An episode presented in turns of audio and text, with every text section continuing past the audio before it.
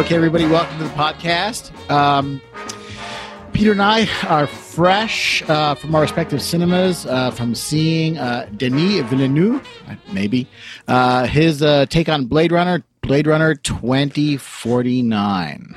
Good evening. Whew, whew. You know, I was uh, I, I really liked the way it, it maintained a, such a light-hearted, family-friendly tone. Yeah, it was a nice. through. It was a nice, quick little film. Kind of felt like That- watching an episode of Tom and Jerry when we were like Right. twelve. And that musical montage scene where uh, Harrison Ford was training Ryan Gosling, it was great. I was really excited for this. Like I haven't, you know, I feel like this has been a year of letdowns, or maybe like a two years of letdowns, like between some of like the Star Wars movie, like Force Awakens, I didn't think was so great. Um, um, Ghost in the Shell was kind of a letdown. Um, Alien Covenant was really a letdown. I was I was kind of like hoping out against hope for this one, and I'm kind of I'm kind of mixed. It certainly wasn't a bad movie, but it was not really what I was hoping for. Just a sort of my first thought. Well, but the ending was so satisfying. Did you like it? Yeah, I have mixed feelings. I mean, it wasn't great. I I think that I would not mind seeing it one more time when it comes out on disc to kind of because I, I spent a lot of time paying attention to the tone and to the pacing, which was super pokey. Slow. Really, it was really drawn out, and I gotta And say, I like a long movie, but Well- I was looking at my I was like looking at my phone, seeing what time it was. I gotta say though, the fact that they, I mean, they didn't edit this thing down. To me, that was one of the most interesting things about it. But I did. The ending was incredible. Was a real letdown. I mean, I give them credit for this is about as serious you can make a Blade Runner sequel. Like there was tremendous homage to the original. They really respected the material. You know, the way it was shot, the score, the feel, the sets, the lighting, you know, like they really did their homework. Mm-hmm. But I kind of felt like it was missing kind of like the spark. You know what I'm saying? Like they had all the ingredients and like somehow they didn't manage to bake a cake, so to speak. Right, and they they spent way more money on frosting.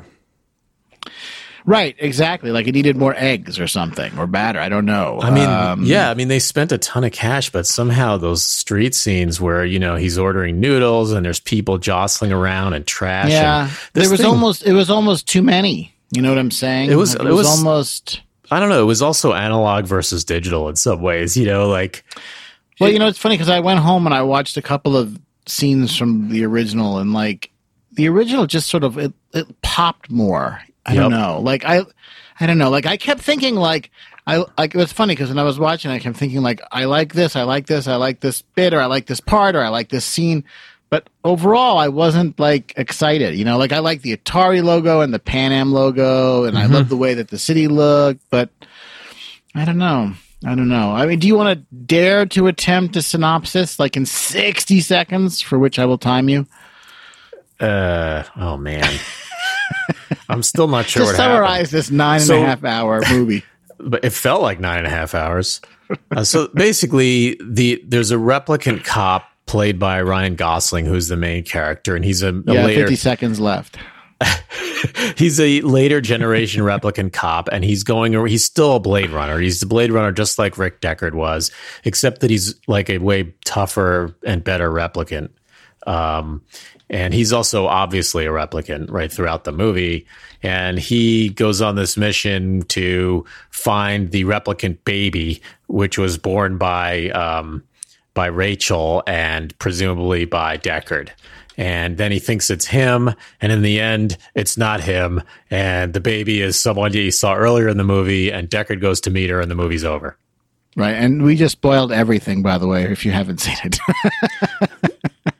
Well, I mean, synopsis, Uh, I would yes, think, yes, implies no, no, that. Um, um, I don't know. Like, I'm just, I'm very conflicted on this one. Like, you know, I, I, I was struck by how much cleaner the narrative was in the 82 movie. Whereas with this, like, I was wondering a lot of the time, I was wondering why people were acting the way they did. Whereas in the 82 version, people's motivations are much more clear. Like, for example, um, the Jared Leto character, the the sort of you know the the evil corporate person. You know, like why is he so evil? Like why is you That know why is he comfortable with these sort of like marauding replicants who stand by his side? Like like why was he so evil? There was no real answer given for that. I mean, they could have taken him out of the movie entirely. He did right, and all he did was made me realize how much more effective Joe Turkel was as Eldon Tyrell. I mean, Eldon Tyrell is in Blade Runner in exactly two scenes, right? He's there when Rachel has her Voight Kampff, mm-hmm. and he's there at the end when Roy attempts to meet his maker. which is a great scene.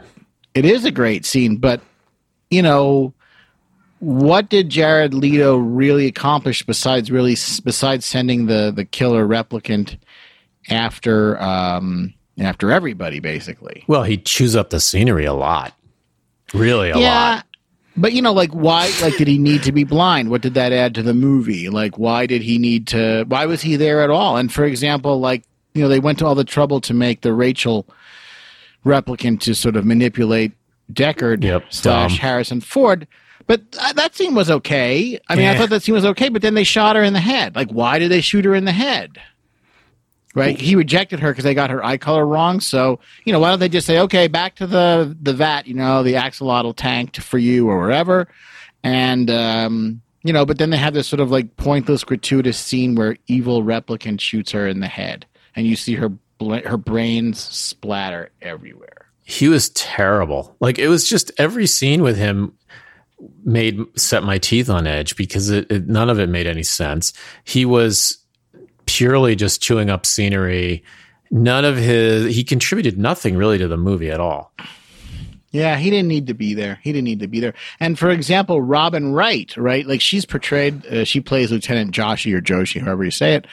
You know, she's supposed to be this sort of like tough, callous cop woman, right? Right. Like she uses sort of slurs in front of him and she says some pretty mean things about replicants in front of him. Yet she, you know, they try to make her very sympathetic in her death scene. You know, like like it's hard to sort of have all that buildup and then flip the character over. Well, it's, they sort of imply that she kind of is a, has an affinity for him, like whether it's just she she has some kind of attachment to him, like she may have an emotional attachment to him. I think that she wasn't quite as bad because, in a way, she's the opposite of what's the cop in uh, in Blade Runner, the uh, the skin Gaff? job, not Gaff, the, the the lieutenant. I forget the name of the lieutenant. Oh yeah, yeah, yeah. Hol- uh, no, not Holden, the other guy, right? The guy who hires him, Right, the lieutenant who basically says, "If you're not cops, you're little people." right?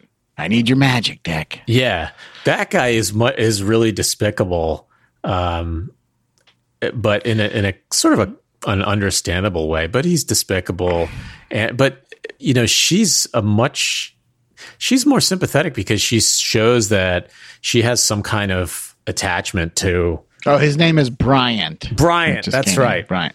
Bryant.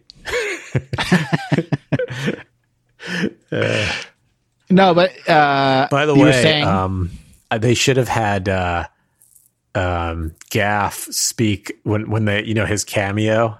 They have the Yeah. uh, they should have had him just speak uh, street in speak. city speak, Right. Yeah, city, city- speak. Yeah, he, yeah. Uh, uh. Anyway, whatever. He, and, he, and he, his origami thing should have been a horse too, but I digress. Unicorn, Um, a horse. right, yes, not, right. A horse Right, should have a been a horse, horse. not a cow or a sheep or whatever it was.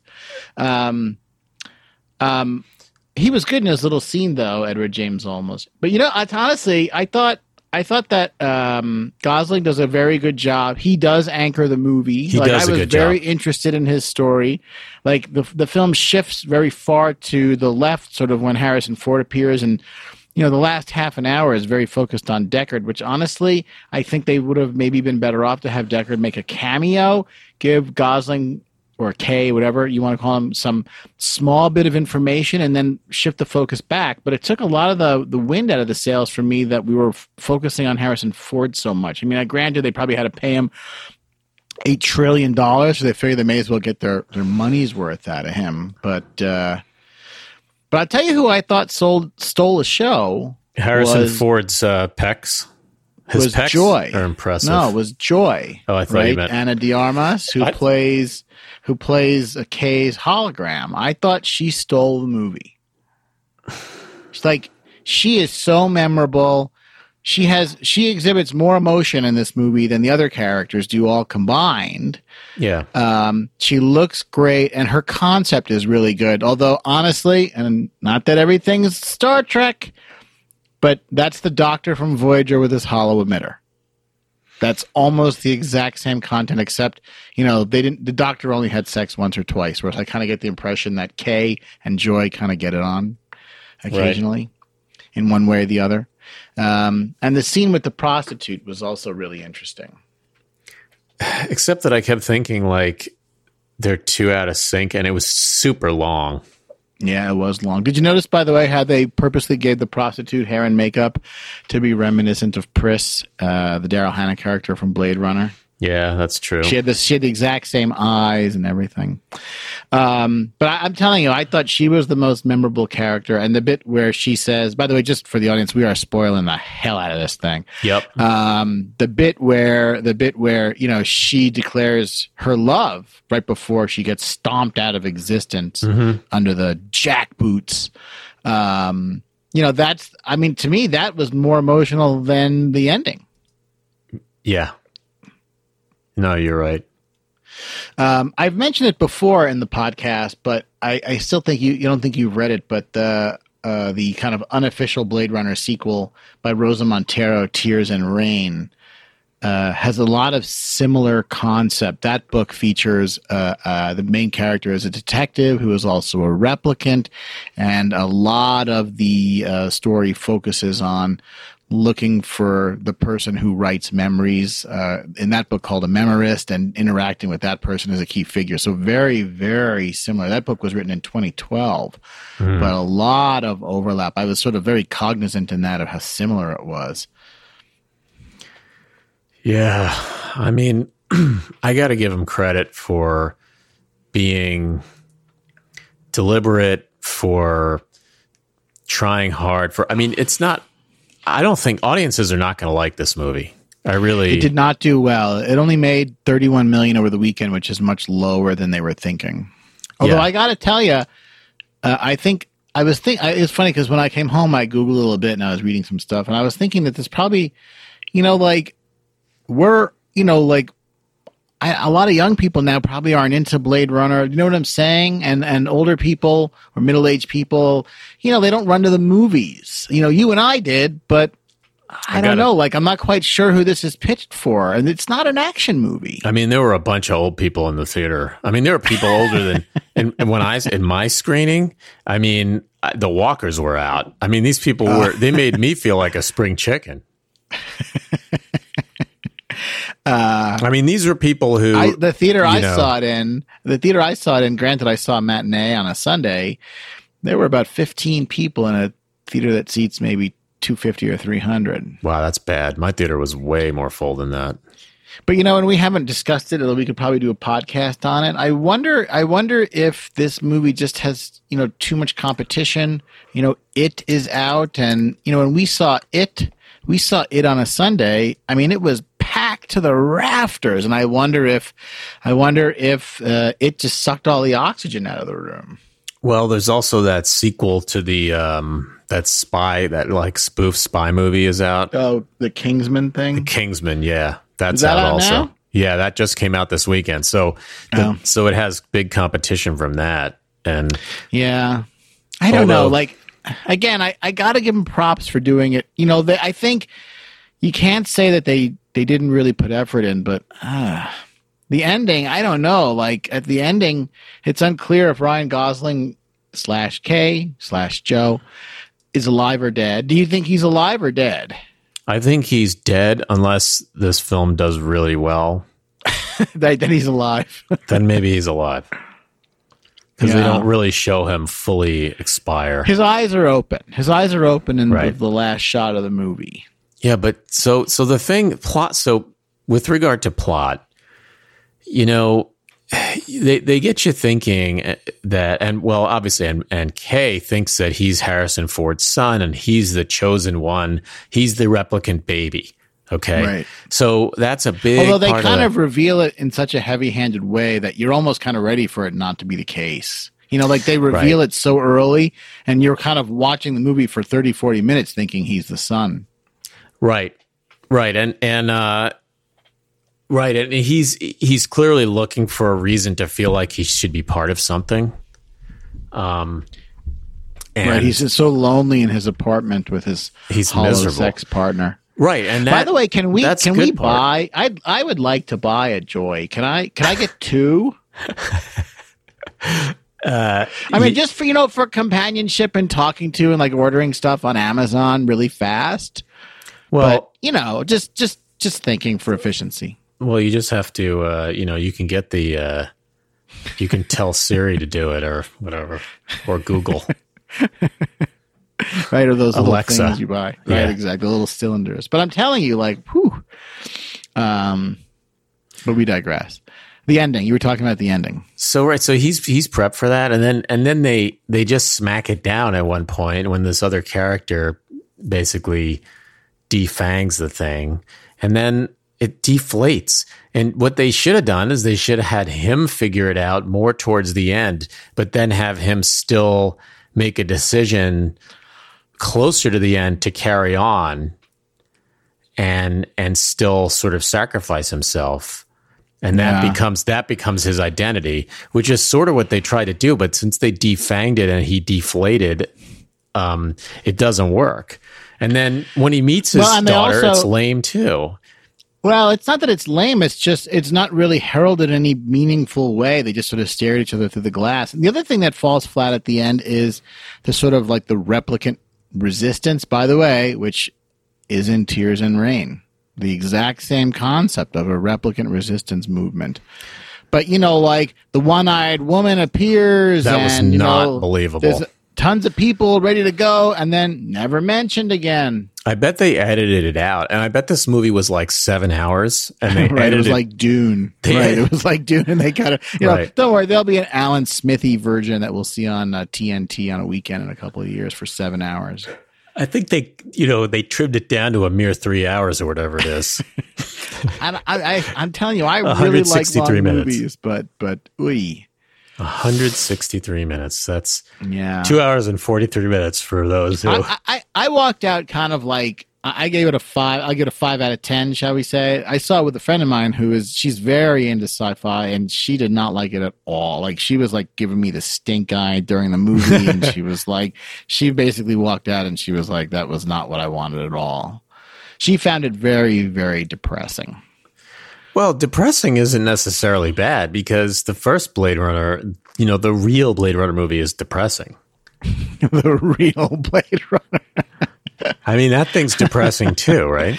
It, it's depressing, but it has an uplifting ending, right? I, mean, I guess it depends on which version you buy, but uh, or which version you watch. But but for, forgetting even the ending of of Deckard and Rachel, you know, like at least at least Deckard sort of rediscovers the value of life and living, and he's not just a mindless automaton killing all the time. Like he sees Roy die, and he's kind of like he appreciates life in a way that he didn't. So forget whatever version you're watching. That's at, that's at least in all of them. Right. Um, Well, right. It's it's got a little bit of the like you know a myth of Sisyphus type. You know, keep fighting even though we're all dirt. Uh, Right. Ending to it. I mean, it's I wouldn't call it cheerful, but at least it's got something, and at least the movie has depth. But the end of this movie, Yeah, it's very flat. Like I left very, very flat. boy, is it flat. Um, yeah. Well, I don't know. We'll we'll see. You know, we'll see where it goes. I haven't watched the shorts. Have you watched the shorts? They released three brief shorts online, two of which are live action, one of which is animated to sort of fill you in. And I purposely didn't watch any of them until No. I saw it, although they apparently are spaced out at intervals between Blade Runner and this movie um, to kind of give you sort of the, the the details. You know, they didn't they didn't elaborate a lot on the Great Blackout. You know, that my my assumption was the blackout was somehow tied with the Tyrell Corporation losing all the records, but they don't really they just kind of mention it once or twice in passing. No, it, it seemed like just a device so that it would be hard for him to investigate stuff. It- right, it- that's what I mean, like to wipe Ty- the Tyrell Corporation's records. Right, because otherwise he could basically like dial up with his little modem from, and figure out the entire plot in four seconds. He could just Google it, right. you know. Oh, look, here's where they're living out in Vegas.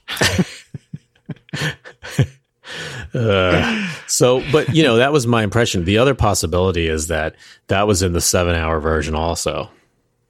You know, yeah, yeah, right along with the with the replicant resistance movement. although I Uh, doubt and. I guess, and I guess, you know, somehow he's gonna, or I guess Harrison Ford, Deckard will somehow hook up or convey to the replicant resistant movement that the child of Rachel and uh, Deckard has somehow survived. So, two questions. Right. The the most timeless question in the world of Blade Runner is: Do you think that this movie settled one way or the other whether or not Harrison Ford slash Deckard is a replicant? Um, no, but I think it's settled that Harrison Ford uh, really knows how to make a couple bucks. I mean, not that that wasn't settled before. No, I, I don't think I didn't does. see that coming.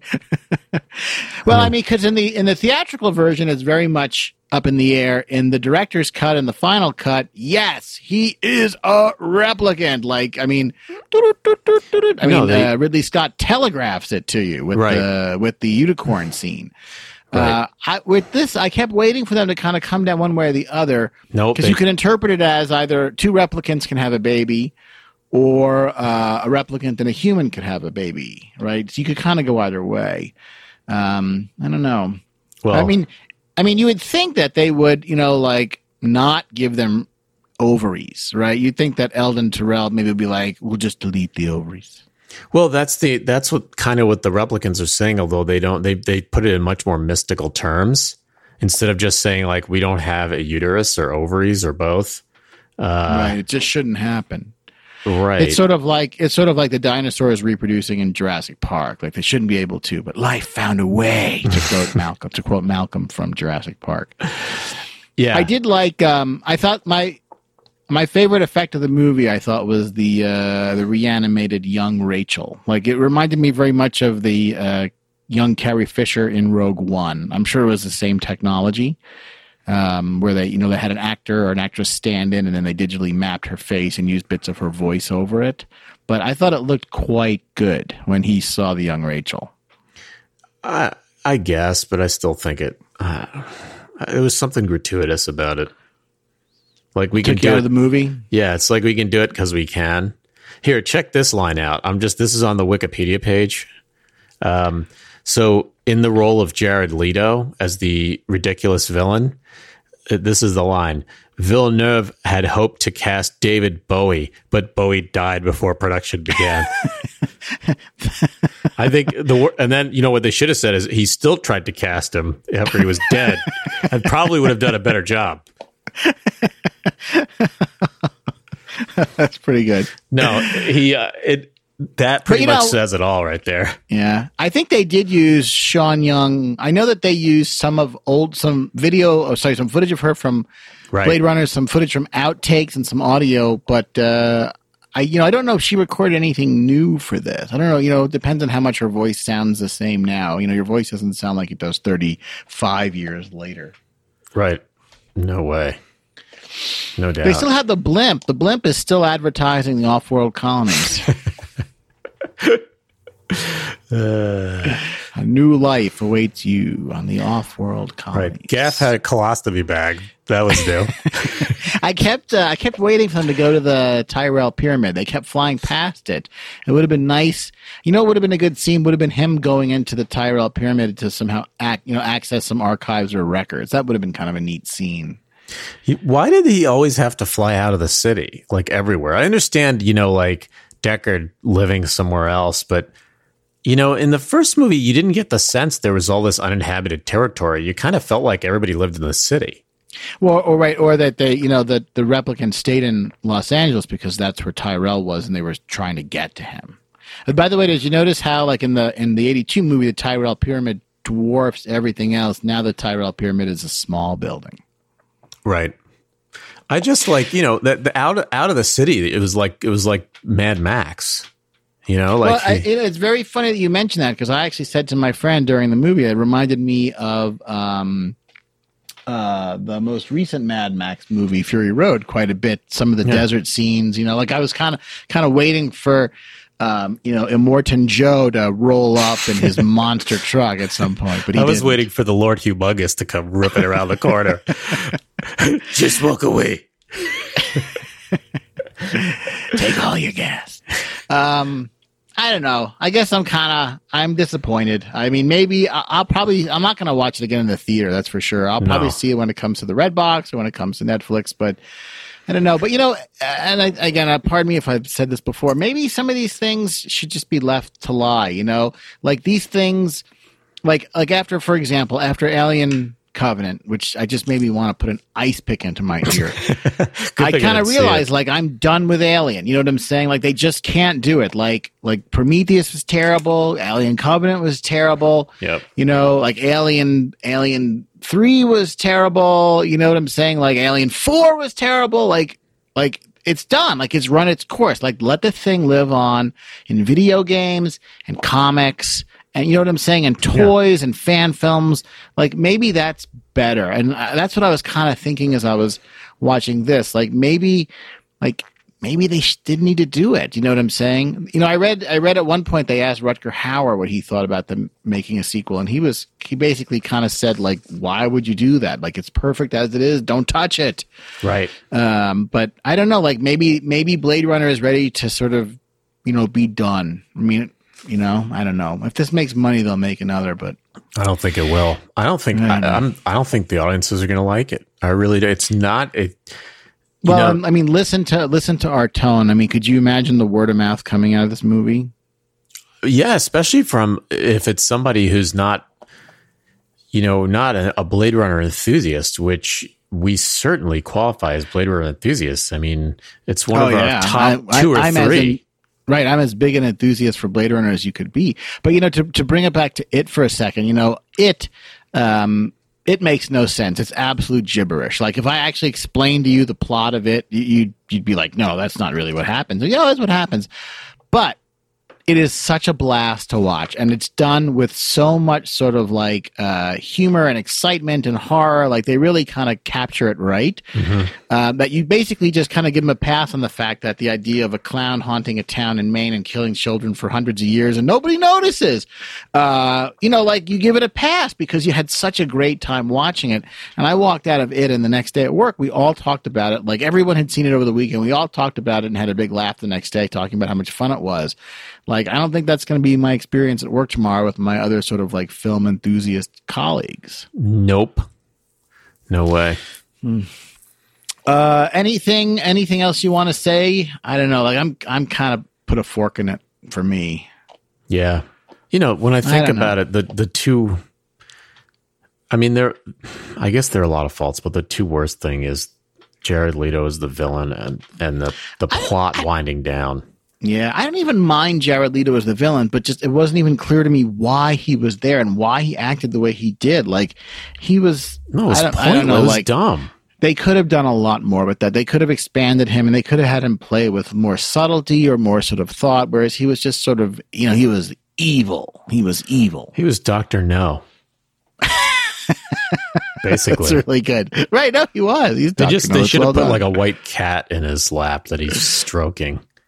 I did love, uh, I, just to give some props, I did love all the city scenes. And I liked, for example, when he was talking, for example, or sort of interacting with the enormous naked hologram of Joy it was very, very good. Yeah, that was cool. oh, Because by I the way, while we were talking, I went on Amazon and I ordered each of us a Joy.